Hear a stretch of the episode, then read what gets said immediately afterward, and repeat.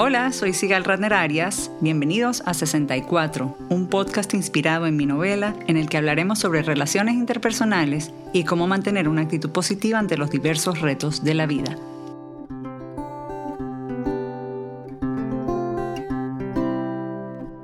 Nuestro invitado de hoy escribió su primera telenovela a los veinte años y desde entonces ha escrito una veintena más para Chile, México, Puerto Rico y Estados Unidos. Ha publicado más de quince obras literarias para adultos, jóvenes y niños, incluyendo El filo de tu piel, Hashtag y la trilogía del mal amor, cuyo primer libro acaba de publicarse en inglés.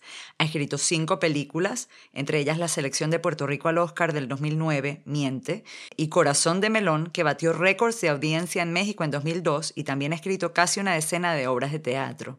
En el dos mil dos, About punto com lo seleccionó como uno de los diez mejores escritores latinoamericanos menores de cuarenta años. Se trata de José Ignacio Valenzuela, también conocido como El Chascas, y hoy nos acompaña para hablar sobre procesos creativos y darnos algunos tips para escribir y terminar esa historia que tenemos en mente. Bienvenido, Chascas, qué gusto tenerte con nosotros. Muchísimas gracias. El gusto es mío. De verdad, tú no sabes lo entusiasmado que estoy con esta conversación que estamos teniendo. Hace más de diez años que nos conocimos cuando te entrevisté por El filo de tu piel, una maravillosa novela eh, que te trajo a Estados Unidos prácticamente. Eh, y estamos hablando de literatura, no de telenovelas, porque él es muy prolífico en, mucho, en muchas áreas, como ven, pero nos vamos a enfocar aquí en novelas. Y cuando te entrevisté por El filo de tu piel, me contaste esa historia peculiar de cómo te iniciaste en, en las letras, cómo empezaste a escribir de niño. Cuéntanos un poquito la historia de cómo comenzaste.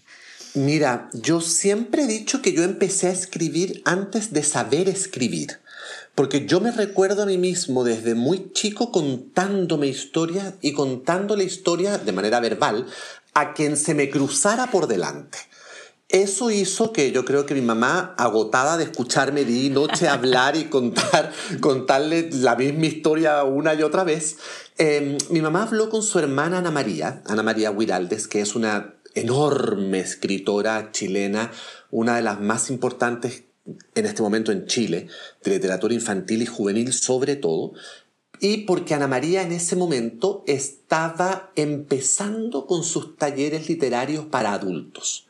Y entonces mi mamá habló con ella a ver si me aceptaba en sus talleres como casi la mascota del grupo, pues yo era muy chico, yo había tenido once, doce años en ese momento. Y Ana María le dijo que sí, que ella no tenía ningún problema en recibirme, solo que me iba a poner a escribir y que me iba a tratar igual que a sus otros alumnos adultos. Así que así fue como yo me formé en la literatura, con un rigor eh, de la Ana María que no me dejaba pasar ni un error nunca, me trataba con un látigo de terciopelo, como decía ella.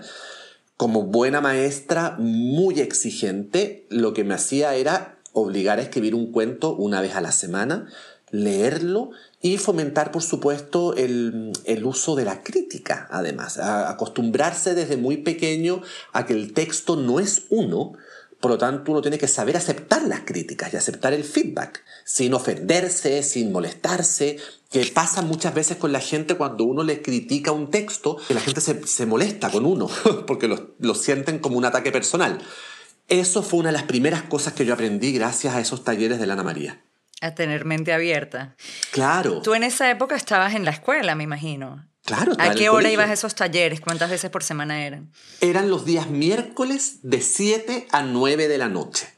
Entonces yo tenía un permiso especial de mis papás en el fondo ese día para acostarme más tarde, porque yo tenía que acostarme más temprano todos los días, porque como te digo, era muy chico. Sí. Y entonces lo que yo hacía era que, bueno, eran otros tiempos también. Santiago era otra ciudad también. Imagínate, yo me iba en autobús solo del colegio a la casa de Ana María, eh, porque yo salía del colegio como tipo cuatro de la tarde, tomaba el autobús en la puerta del colegio, llegaba a la casa de Ana María y de ahí con ella me iba al taller y me regresaba con ella a su casa y de ahí me pasaban a buscar mis papás A, a, a la casa de ella para irme a, a acostar a mi casa, corriendo. ¿Y te eras feliz en ese taller? Yo era inmensamente feliz. Yo soy muy feliz eh, siempre haciendo lo que me gusta. Y lo que me gusta tiene que ver con conversar, con hablar de literatura, hablar de las cosas que no existen, como digo yo. Hablar de todo aquello que no existe y que existe solo porque lo estamos mencionando. Eso a mí me hace inmensamente feliz. Has escrito toda la vida, Chascas, eh, y, y nuestros oyentes, obviamente, los que quieren escribir o desean escribir, muchos de ellos ya son adultos con otros trabajos, una vida hecha, y no saben por dónde comenzar, no tienen esa experiencia. Y así como yo, me, cuando yo escribí la novela, yo la escribí mientras estaba trabajando también con hijos. Claro. ¿Qué recuerdas tú de esa primera obra literaria terminada, que, que era ¿Qué pasó con Sofía Alcántara de mil novecientos noventa y seis? ¿Cuáles fueron los mayores retos y cómo los superaste? Bueno, ¿Qué pasó con Sofía Alcántara? Es la primera obra terminada que me publican. Yo tenía antes ya escritas eh, un par de libros eh, que no eran muy buenos, así que nunca vieron la luz pública, digamos, eh, cuentos, etcétera. Pero Sofía Alcántara de alguna manera marcó un antes y un después en mi vida por dos razones fundamentales. La primera fue porque fue el primer libro que se me publicó. Por lo tanto, fue la primera vez que yo pude pasar por un pasillo de un mall y mirar hacia una vitrina de una librería y ver un libro mío ahí. ¿Qué edad tenías? Ah, debo haber tenido diecisiete años. Wow. O sea, era muy chico. Yo estaba saliendo del colegio. Eh... Y de verdad, de verdad fue un impacto muy grande. Pero como salió del colegio, no, yo estaba en la universidad ya cuando publiqué Sofía Alcántara. Eh, primer año de universidad. Eso fue un impacto muy grande. Y el, la segunda razón por la cual ese libro me cambió la vida a mí fue porque lo escribí en un hospital. Yo tuve a los doce años, tuve un accidente eh, donde me fracturé la columna y a partir de los dieciséis me hospitalizaron y me tuvieron que hacer varias operaciones, como cinco operaciones a la espalda, para rearmarme las vértebras que estaban rotas. Y entonces, te podrás imaginar, fueron tiempos muy dolorosos, donde los dolores eran infernales. Eh, estuve prácticamente dos años y medio internado en una clínica.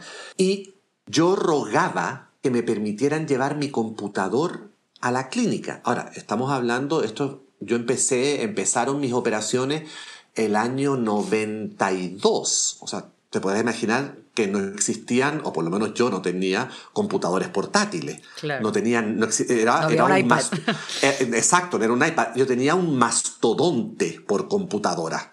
Una cosa, un C P U gigante, una pantalla enorme que te echaba calor, era terrible.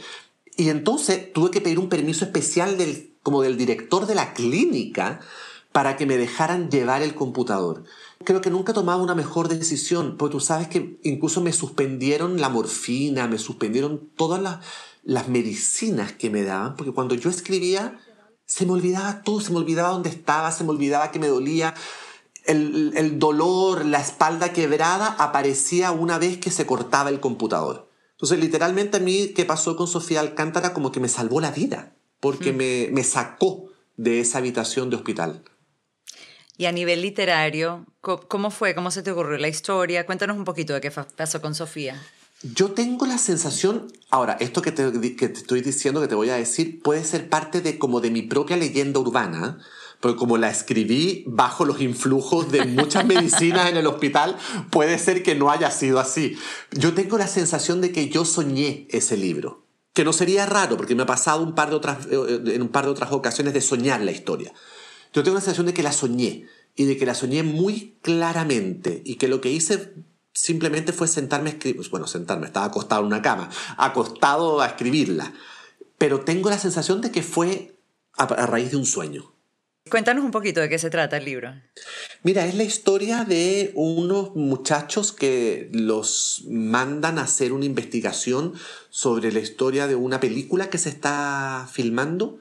Y Sofía Alcántara, que es la protagonista, eh, la actriz protagonista, desaparece. Y ellos entonces tienen que descubrir qué pasó con ella, por qué esa mujer desapareció y, lo más importante de todo, quién la hizo desaparecer. ¿En qué te inspiraste en esa época para el libro? Mira, yo durante muchos años, hasta el día de hoy, pero durante muchos años lo hice con mucha intensidad, fue leer a Agatha Christie. Me encanta Agatha Christie, me encanta la novela policial, me encanta la novela negra, me encanta que me cuenten un enigma en las primeras páginas, ya sea porque hay un crimen o un robo o un misterio, y yo tenga que usar mis habilidades como lector para descubrir al culpable. Me fascina eso.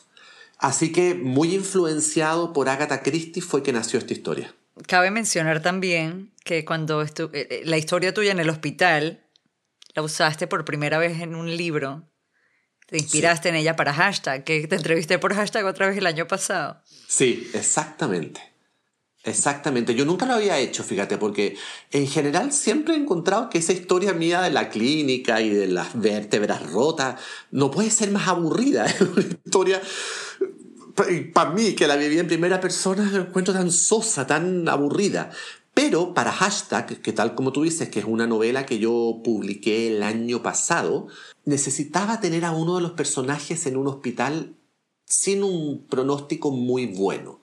Y entonces dije, bueno, tengo dos alternativas. Me pongo a hacer research, me pongo a investigar, me pongo a hacer investigación para buscar enfermedades, bla, bla, bla. O echo mano a algo que yo conozco muy bien, que tengo una conexión emotiva con eso también muy a la mano.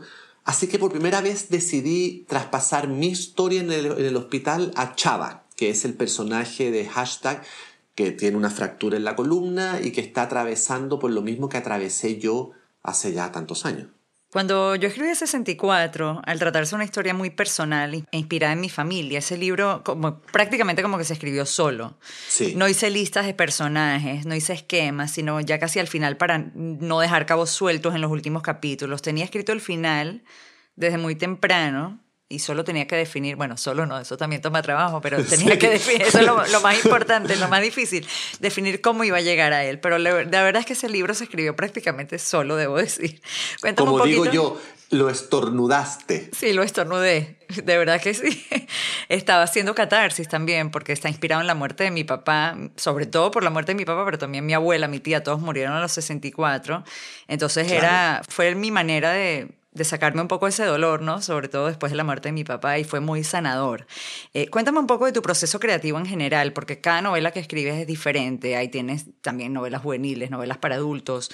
¿Tienes un proceso creativo que sigues, que se repite, por, el, Mira, por lo menos en el caso de novelas para adultos? Sí, en general sí. Eh, ten, salvo pequeñísimas modificaciones, creo proceder de la misma manera a la hora de sentarme a escribir, con la literatura, con el teatro y con las telenovelas y con las películas incluso.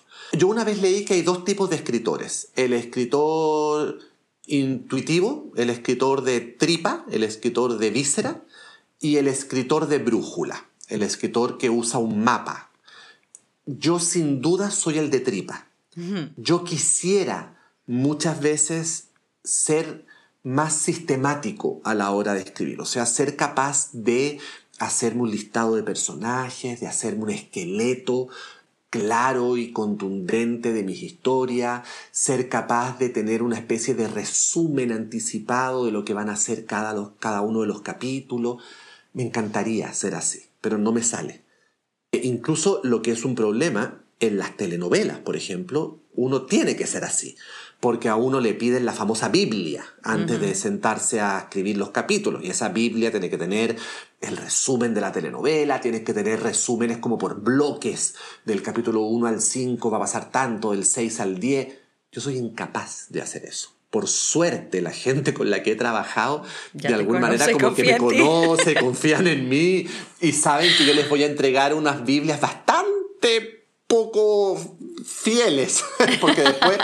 Después además se me olvida que hice esa Biblia, entonces nunca más la vuelvo a ver y me voy por me voy más por como por la intuición de la tripa, como digo yo. Y no, y los personajes, a mí me pasó que los personajes me iban llevando. Por supuesto. Y, y yo no lo entendía cuando oía a otros escritores decir eso, sí, que los personajes les cambiaron la historia, pero pasa. Pero pasa, pasa porque en el momento te das cuenta que no tiene sentido lo que pensabas hacer y que claro. tiene más sentido que haga otra cosa. Por supuesto, y muchas veces la gente piensa que un escritor está repitiendo eso como por un cliché. Yo incluso también lo pensaba. Esa gente que decía, no, los personajes mandaron... Y dice, ay, sí, claro, ¿cómo no vas a ser capaz de controlar a un personaje? No hay nada más incontrolable que un personaje.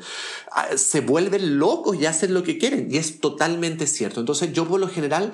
me siento a trabajar como con el aleteo de, un, de una idea, como con la intuición de algo que quiero encontrar. Y por supuesto lo descubro cuando estoy escribiendo. pero yo soy incapaz de saber cómo va a terminar el libro. Soy incapaz de saber por dónde voy a llevar las cosas. El primero en sorprenderse cuando pasa algo en un, mis libros soy yo, porque es muy probable que no lo haya planeado. Sé que pasas largas, largas horas trabajando. Larguísimas. Sí. Larguísimas, porque lo hemos conversado y también te sigo en las redes. Pero para una persona que tiene un trabajo, como yo, que escribí el libro In and Out en el tren, y el segundo libro me está costando mucho más porque tengo que hacer investigación, me toma más tiempo, no hago catarsis, claro. Más bien me hago daño porque es un tema muy fuerte que no está relacionado a mí, afortunadamente, en este caso. ¿Tienes algunos tips para que la gente le saque el mayor provecho al tiempo libre que tiene para dedicarse a escribir? Sí, tengo dos, de hecho, y son además los dos consejos con los que siempre abro mis talleres de escritura creativa, que son talleres que me fascina dar. El primero tiene que ver con un asunto de la disciplina. Yo no creo en la inspiración, y me gustaría que si hay alguien que tenga ganas de escribir y me esté escuchando, también decida no creer en la inspiración.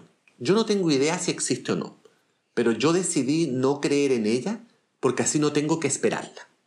De hecho, a mí me parece que la inspiración es la excusa perfecta para no hacer nada, porque mucha gente se escuda en eso. Dice, no, no, no, yo no, yo quería, pero no me llegó la inspiración. Eh, traté, pero no, fíjate que cuando me inspire voy a terminar el libro, o cuando me inspire voy a empezar a escribir, o cuando mis hijos se vayan a la universidad voy entonces ahí con más tiempo sentarme a escribir. Son excusas. Son excusas. Tú bien lo sabes, Sigal, que a ti cuando escribiste sesenta y cuatro, como yo decía antes en chiste, pero que no es tan chiste, estornudaste la novela. Y ahí no hubo necesidad de inspiración de nada. ¿En qué creo yo? Yo creo en la disciplina. Yo creo en el oficio y creo en el rigor.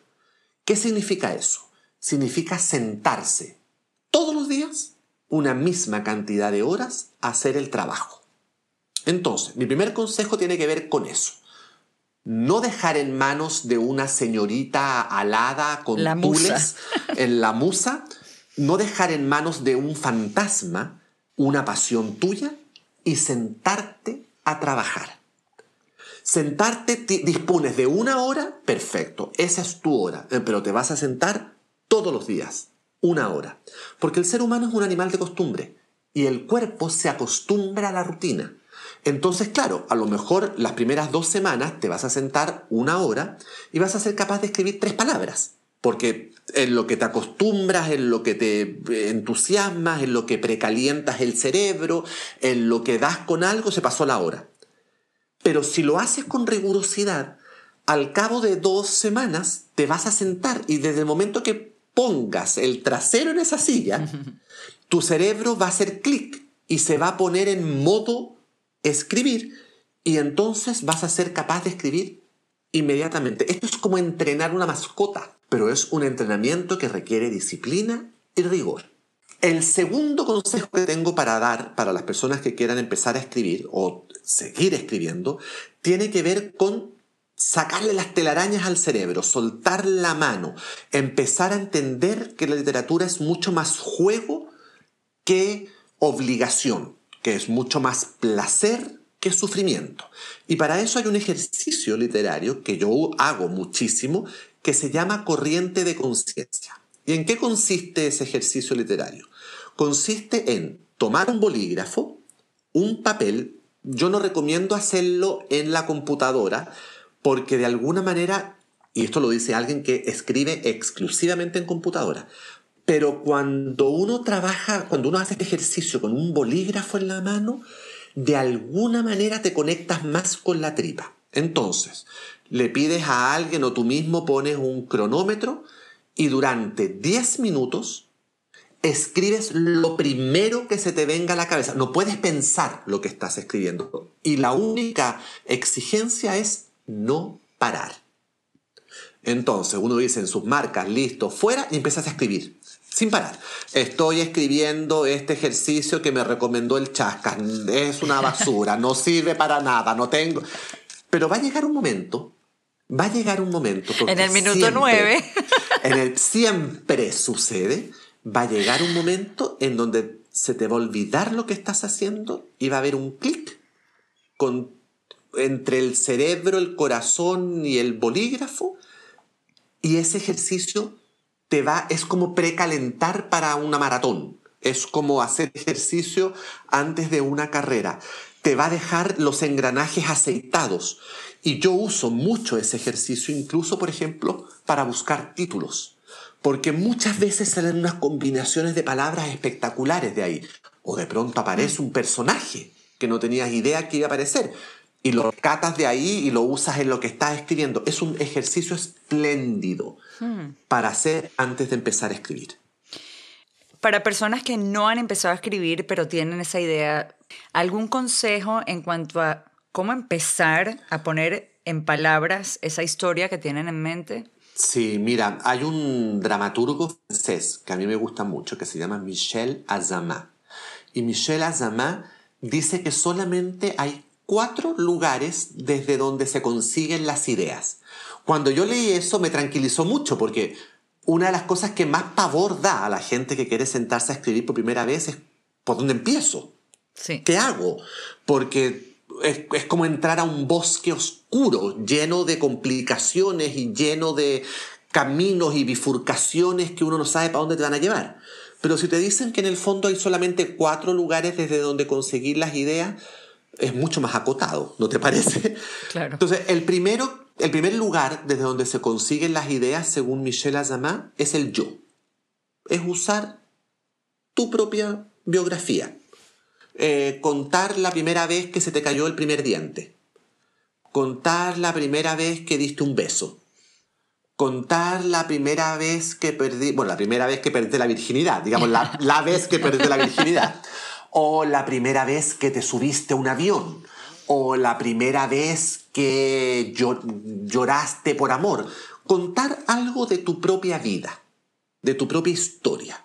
Y eso es lo más fácil. Shakira, en una de sus canciones, cuando me gustaba antes, antes de ponerse reggaetonera, decía, siempre supe que es mejor... cuando hay que hablar de dos, empezar por uno mismo. Por eso me parece a mí que la mejor manera para alguien que quiere empezar a escribir es empezar por el yo. Y en este yo también se incluyen los sueños, como me pasó a mí con ¿Qué pasó con Sofía Alcántara? Porque de alguna manera los sueños también son parte de tu propia historia. Entonces, si te acuerdas de un sueño, empieza a escribirlo. Esa es una gran manera de empezar. Según este francés Michel Azamá, como te decía, hay cuatro lugares. El primero es el yo para conseguir ideas. El otro es el mundo. El mundo tiene que ver con los periódicos, con la historia universal, con los egipcios, con Napoleón. El mundo, lo que se puede comprobar, las enciclopedias. Entonces, por ejemplo, una muy buena manera también de hacer eso, de empezar a escribir, es toma un periódico, lee una noticia, escribe algo a partir de esa noticia. Almodóvar, un, el director de cine que a mí me encanta, Almodóvar una vez yo vi una entrevista donde él contaba que como rutina, mientras él toma desayuno, todos los días lee el periódico y recorta las noticias que le van llamando la atención y las va guardando en carpetas. Entonces, cuando tiene ganas de escribir algo y no sabe de qué, saca esas carpetas y revisita esas noticias. En y de busca ahí de inspiración, salen. Sí. Claro. Entonces, el mundo es una muy buena manera. Entonces, por ejemplo, puedes empezar a hacer mezclas. Quiero escribir sobre un personaje de la historia, o sea, sobre el mundo. Muy bien, voy a escribir sobre Cleopatra. Perfecto. Pero a Cleopatra le voy a regalar mi historia de cuando se me cayó el primer diente. Entonces, voy a escribir una mezcla de mundo con yo. ¿Me explico? Uh-huh. El tercer lugar, desde donde Michel Azamá dice que se pueden conseguir ideas, es el imaginario. O sea, lo que no existe. Es lo opuesto al mundo. Es el arte, es la imaginación, son los unicornios, son las hadas, es el mundo, la fantasía. De, la fantasía es lo que no se puede comprobar, son los marcianos, son los viajes al centro de la Tierra, son las veinte mil leguas de viaje submarino, es E T, es lo que no existe. Y eso, creo yo, exige ya una cierta complejidad, por eso está puesto en tercer lugar. Porque esto es como las, cuando los autos, ¿te acuerdas? Antes tenían los cambios manuales, que tú pasabas a primera velocidad, después a segunda velocidad, después a tercera. Esto es lo mismo. Yo recomiendo empezar por el yo, después pasar al mundo, después pasar al imaginario. Y el cuarto es lo que Michel Azamá llama la lengua. Pero no la lengua, el, el pedazo de carne que tenemos adentro de la boca, sino es nuestro material con el cual vamos a trabajar. El idioma. El idioma. Y es cuando el idioma ya no te sirve para contar lo que quieres contar y tienes que empezar a deformarlo. Por ejemplo, si, esto, si estuviéramos hablando de pintura, podríamos decir que la lengua es cuando Pablo Picasso un día dijo, ¿sabes qué? Pintar mujeres con rigurosidad eh, anatómica ya no me sirve. Voy a empezar a pintar mujeres de frente y de perfil simultáneamente. Y creó el cubismo. O lo que le tiene que haber pasado a algún bailarín o alguna bailarina clásica, que ya el pas de deux o el plié o ya no le servía, y entonces torció la pierna de una manera distinta y nació entonces la, la danza moderna. Es lo que hizo Vicente Huidobro, el poeta más maravilloso que existe, con su libro Altazor, cuando llega un momento en donde las palabras ya no le sirven y entonces en un verso dice la golondrina viene golondeando, golonchina, golondrina, golon... y a partir de la palabra golondrina crea un universo entero de palabras y que no existen, pero tú las entiendes. Ese es el cuarto lugar desde donde conseguir ideas. Ahí tienes cuatro herramientas muy claras, muy precisas y muy efectivas para empezar a escribir. Chascas, a ti en cuanto a motivación, ¿te ha pasado que inicias una historia? ¿Algunas historias te cuestan más que otras? Claro, siempre. ¿Cuáles son los mayores retos que has enfrentado? Danos un ejemplo. ¿Y cómo los superaste? Me pasó... Tengo dos ejemplos muy claros. Uno con la trilogía del mal amor, el libro uno, la trilogía del mal amor, y con Hashtag. Eh, antes de contar los dos ejemplos, tengo que decir una cosa. Yo tengo la teoría de que los bloqueos de escritor son problemas de la historia, no del escritor. O sea, eso significa que cuando me he bloqueado y no sé cómo seguir, siempre tengo la certeza de que el problema es porque la historia no está clara, la historia no es buena, la historia está mal contada. Entonces revisas lo que has escrito hasta ahorita. Exactamente. No me echo la culpa yo, sino que le echo la culpa a la historia. Y eso fue, por ejemplo, lo que me pasó con la trilogía del mal amor. La trilogía del mal amor, del libro uno, por si alguien no la ha leído, corre en dos épocas. Lo que sucede en la actualidad, en el dos mil dieciocho, pero... uno de los personajes empieza a leer un diario de vida de otro personaje y ese, personaje, ese, ese diario de vida se remonta hasta mil novecientos treinta y seis. Entonces va avanzando la historia en paralelo, digamos. Yo empecé a escribir el libro y llegué como a la página ciento ochenta, ciento noventa. Entonces tenía, tenía casi doscientas páginas. Que es más o menos la mitad del libro. Más ¿no? o menos la mitad del libro. Y no pude seguir. Me atoré. Y no podía seguir, y no podía seguir, y no podía seguir. Y traté, y no hubo caso, y no hubo caso, y me deprimí. Y dije, algo tengo mal yo, no soy buen escritor, eh, algo, no, no, no estoy capacitado para escribir este libro, me falta estudiar más, eh, bla, bla, bla, bla, bla. Pues ya habías Hasta... escrito un montón de cosas antes que eso. Sí, pero cuando uno es dramático en la vida, eh, me imagino que eso lo llevará hasta la muerte. Pero ahí dije, a ver, espérate un momentito. Yo he escrito otras cosas antes. Exacto. Esto tiene que ser un problema de historia. Y entonces, ¿sabes lo que hice, Sigal? Las borré. Borré las ciento ochenta páginas. ¿Volviste a empezar? Volví a empezar de cero. Porque descubrí que lo que yo había hecho es que había empezado, mi capítulo uno empezaba en mil novecientos treinta y seis. Entonces yo estaba contando la historia lineal. Pero en estricto rigor, la protagonista de mi historia es la muchacha que vive en el presente, no en mil novecientos treinta y seis. Por lo tanto, yo llevaba ciento cincuenta páginas y todavía no aparecía la protagonista.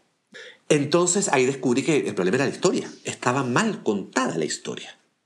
¿Cuánto tiempo te tomó ese bloqueo? ¿Cuánto tiempo estuviste antes de decidir Mira, estuve como cuatro días o cinco días luchando con el texto hasta que no hubo caso y lo borré.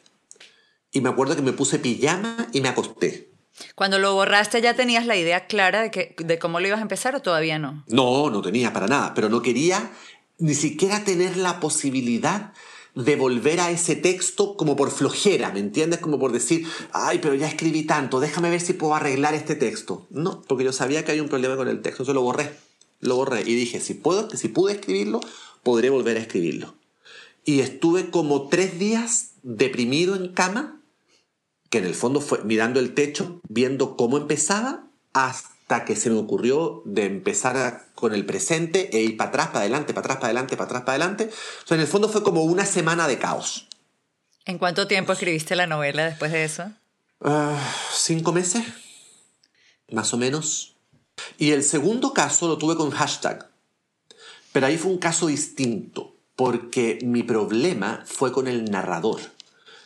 El protagonista de Hashtag es un niñito de diecisiete, dieciocho años, de estos millennials hiperconectados, que está todo el día con el teléfono.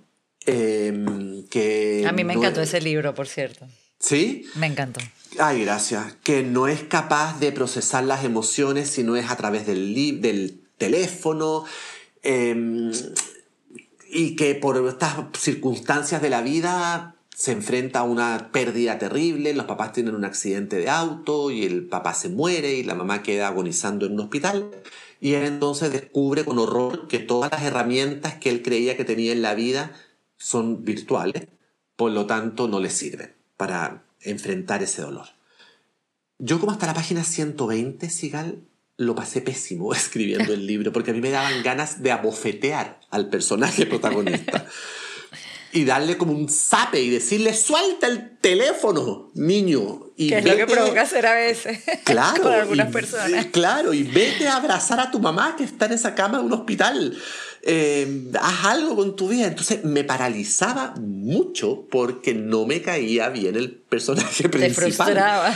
Me frustraba mucho hasta que me tuve que hacer como una autohipnosis y una autoterapia. Y como decía, a ver, a ver, a ver. Vamos a dejar los juicios de valor, vamos a dejar todo, tú eres el escritor, eh, vamos a dejar de comportarnos también como un niñito caprichoso yo y vamos a ser profesionales, que para eso somos profesionales. Así que, mano, ahí me, pero ahí me tuve que hacer como terapia, te juro, porque, porque estaba enojado con el protagonista. Pero me di cuenta que en el fondo estaba enojado, estaba enojado conmigo mismo por lo mucho que a mí me enoja ver estos zombies que circulan por la vida con los teléfonos en vez de estar viviendo. Es una cosa como una rebelión personal mía y se la estaba traspasando al personaje. ¿Alguna vez has sentido falta de motivación cuando no estás escribiendo bajo la presión de un deadline, por ejemplo? Porque los periodistas funcionamos muy bien bajo presión. Claro. Y el primer libro... Tuve la fortuna y, y la suerte que firmé con Penguin cuando tenía un tercio del libro, entonces estaba comprometida a escribirle, ok, tengo que escribir un libro, me siento y lo escribo. Claro, por Pero supuesto. Ahora que estoy escribiendo el segundo, me está, y me está costando como que le voy dando largas porque no tengo la presión. Por supuesto, mira, a ver, yo soy lo más descreído que hay, pero me encanta decir que tengo la rigurosidad de los tauros. Porque soy Tauro. Yo soy Tauro también, a ver. Mira, yo en ese sentido, como yo trabajo en la casa y mi oficina está a ocho pasos de mi recámara, eh, necesito ser súper riguroso. Entonces yo me obligo a mí mismo. Por eso te decía que no creo en la inspiración, porque yo me siento a trabajar aunque no quiera. Yo trabajo de lunes a viernes de nueve de la mañana a una de la mañana, doce y media, una de la mañana, todos los días. De esos cinco días de la semana hay tres que yo preferiría estar tirado en la piscina o viendo Netflix, pero no se me nota a la hora de escribir. Así como yo me imagino que a un buen dentista tampoco tiene ganas todos los días de sacar muelas, pero no se le puede notar que no tiene ganas, porque si no ese pobre ser humano que está en la silla con la boca abierta va a sufrir mucho. yo he encontrado en la disciplina las ganas que por lo general me faltan. Ese es el secreto, disciplina. Sí, y ese es el secreto disciplina. Para muchas cosas en la vida. En general para todo. Para todo, sí, es verdad. Chascas, eh, cuando anuncié en las redes que te iba a entrevistar, recibí algunas preguntas del público. Daniel desde Ciudad de México escribió: Haruki Murakami dice que al empezar una novela no sabe cómo va a terminar. A mí me parece imposible escribir una novela sin tener bien claro el principio, el medio y el fin. ¿Cómo lo ves tú? Bueno, yo estoy muy de acuerdo con Murakami en el sentido de que yo tampoco sé, por lo general, dónde voy a terminar. Ahora, esto no estamos hablando de física cuántica, por lo tanto, esto es súper cambiante. He tenido libros, he escrito libros, en donde lo que más claro tengo es el final. Pero no tengo idea cómo voy a llegar a eso. Eh, Si a la persona que hizo la pregunta desde Ciudad de México le parece imposible, es muy probable que sea de lo que yo hablaba antes, de los escritores de brújula, de los escritores de mapa. Y en ese sentido me parece muy eh, recomendable que esta persona estructure, antes de escribir siquiera la primera letra, su mapa, su escaleta. Haga aunque sea un trazado básico de lo que va a pasar en el comienzo, en el medio y en el final. Y yo se lo celebraré mucho porque es algo que a mí no me resulta. Uh-huh. Eh, lo he hecho. A veces he jugado a ser escritor de brújula y lo he hecho y a la mera hora de estar sentado escribiendo ni me acuerdo y sigo por otros lados completamente distintos. Débora desde Miami, ¿cómo, ¿cómo combatir el pudor para contar una historia personal íntima o reveladora? Eso es, es... A mí me pasó con El filo de tu piel, que a mí me dio me da un pudor escribir ese libro terrible porque no es que es me haya íntimo. pasado... Eh, claro, pero no es que me haya pasado a mí esa historia, pero hay un montón de cosas de la vida del personaje que es mía, que es mía, mía, mía, que yo se las pasé íntegra. Me da un pudor... Yo creo que uno a la hora de escribir tiene que ser impúdico. No hay de otra. Tiene que pasar por encima del pudor. Eh, sobre todo si... En mi caso era peor porque el personaje principal era hombre también, pero a lo mejor si Débora está escribiendo algo muy personal que le pasó a ella y a lo mejor se lo puede pasar a un personaje hombre, pues bueno, a lo mejor eso la separa del personaje y ya no, los, ya no siente el pudor tan grande. Pero mi consejo siempre a la hora de escribir, uno no puede traer la moral, no puede traer la ética, no puede traer los pudores al teclado del computador. Uno tiene que dejarlos fuera. Uno tiene que ser todo lo impúdico, lo desvergonzado, lo desprejuiciado y lo... ¿Qué te puedo decir? Lo desprendido que la historia requiera. Cualquier cosa se puede editar después, ¿no? Por supuesto, cualquier cosa se puede editar después, pero, pero uno no puede autocensurarse, encuentro yo. No puede. Perla, también desde Ciudad de México, ¿qué es para ti más importante a la hora de empezar un libro? ¿El tema, la trama, los personajes, el lugar? Mira, para mí, Perla, lo más importante a la hora de empezar a escribir lo que sea es el tema. Porque es el tema...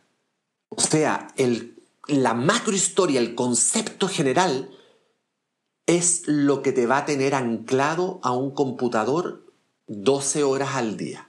Si el tema no te apasiona, no va a haber disciplina que te haga sentarte frente a esa computadora.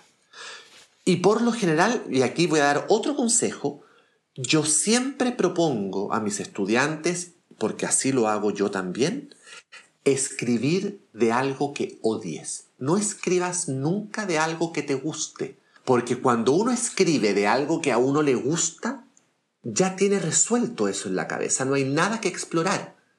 Pero cuando uno tiene o se enfrenta a un tema que te molesta, que te saca la furia, un tema por el cual podrías estar discutiendo tres días sin parar, ahí está el tema de tu próximo libro, o de tu próxima película, o de tu próxima obra de teatro.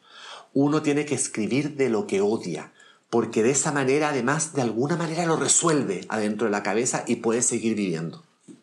Perla también pregunta si recomiendas algún manual donde venga información de este estilo. Yo soy bien anti-manual, la verdad, porque yo encuentro que los manuales no sirven para escribir. Los manuales sirven para corregir.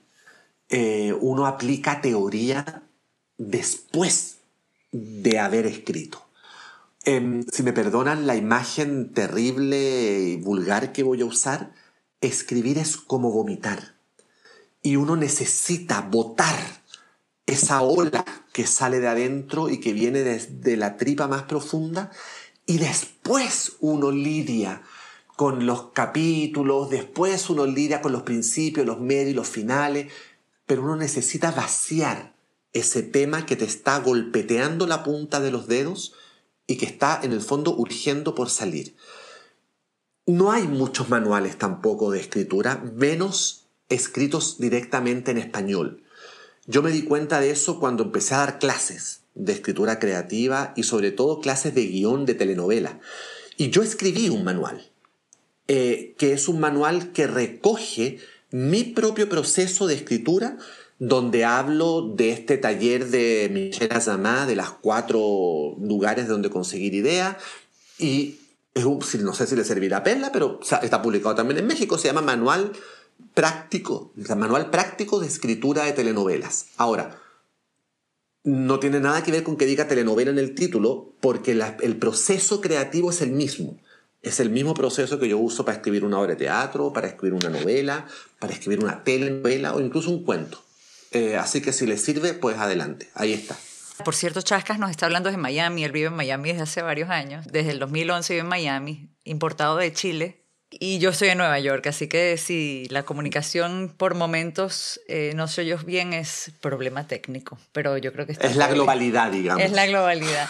eh, ¿Tienes previsto dar algún taller próximamente? Mira, por el momento no, porque como hasta marzo del próximo año tengo la agenda repleta de promoción de libros. Voy a estar de gira. ¿Con qué libro? Me voy a presentar mi nuevo libro que se llama, bueno, no, sí, mi libro más reciente que se llama Mi tío Pachunga, que es una novela infantil que la publico con Alfaguara México, con Penguin Random House México, y que va a estar después en toda Latinoamérica y España. Y eso es parte de una colección que incluye Mi Abuela la Loca, ¿no? Exactamente, es parte de una serie de, van a ser en total cuatro libros. El Mi Abuela la Loca inauguró la serie, y eso van a ser la historia de cuatro familiares atípicos, cuatro familiares excéntricos, cuatro familiares además que se hacen cargo de temas muy incómodos para la literatura infantil. Así que me tiene fascinado. Ya está listo el primero, está listo el segundo, que es Mi tío Pachunga, y el próximo año empiezo a escribir el tercero. Me encantó el arte, por cierto, las portadas, los dos. Maravilloso. Tengo que darle un abrazo y un reconocimiento enorme a Patricio Beteo, que es un artista impresionante mexicano, impresionante.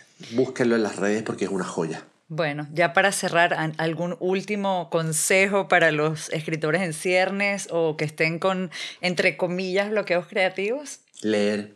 No existe un escritor que no sea un lector ávido.